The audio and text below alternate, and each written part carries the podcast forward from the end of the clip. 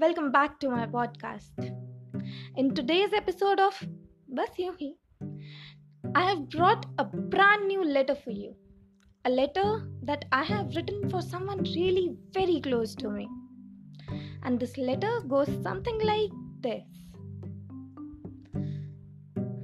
Dear Procrastination, are you astonished? So am I, but finally I wrote this one for you. To be very honest, I never really thought that I'll ever write to you because, you know, how sarcastically I adore you. But noticing our overrun commitment with each other, we both know that I can stop somewhere while writing this notes romantic love letter. So, before I might hold with writing, I want to congratulate you. Congratulate us. We have completed 23 years together. So tell me, how does it feel? Really long time, no? And you know what? You are the first relationship in which I have sustained for so long. You have always been that dominating partner in our relationship. I wanted to tell this, but I never did. So I'm telling you right now that you have always dominated me. Even today. After spending hours of scrolling through my Instagram feed, appreciating memes, ignoring all important stuff, I tried to figure out that from where or from whom I actually inherited you. Are you from the dad's genes? No, no, no, no, no.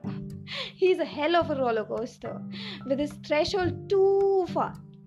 Then, mom. And yes, you are a gift from her, tied in a huge ri- red ribbon box.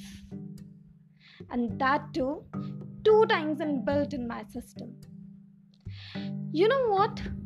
With time, I figured out something about myself. I figured out that I easily get bored. I get bored of places, of people, of situations, relationships, and then I then I eventually quit.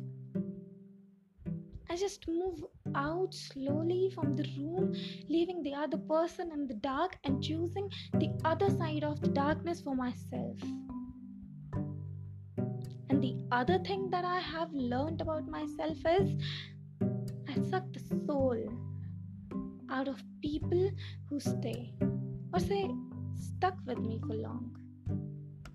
And believe me, love, I've shared a past relationship with you since my birth. Don't you remember?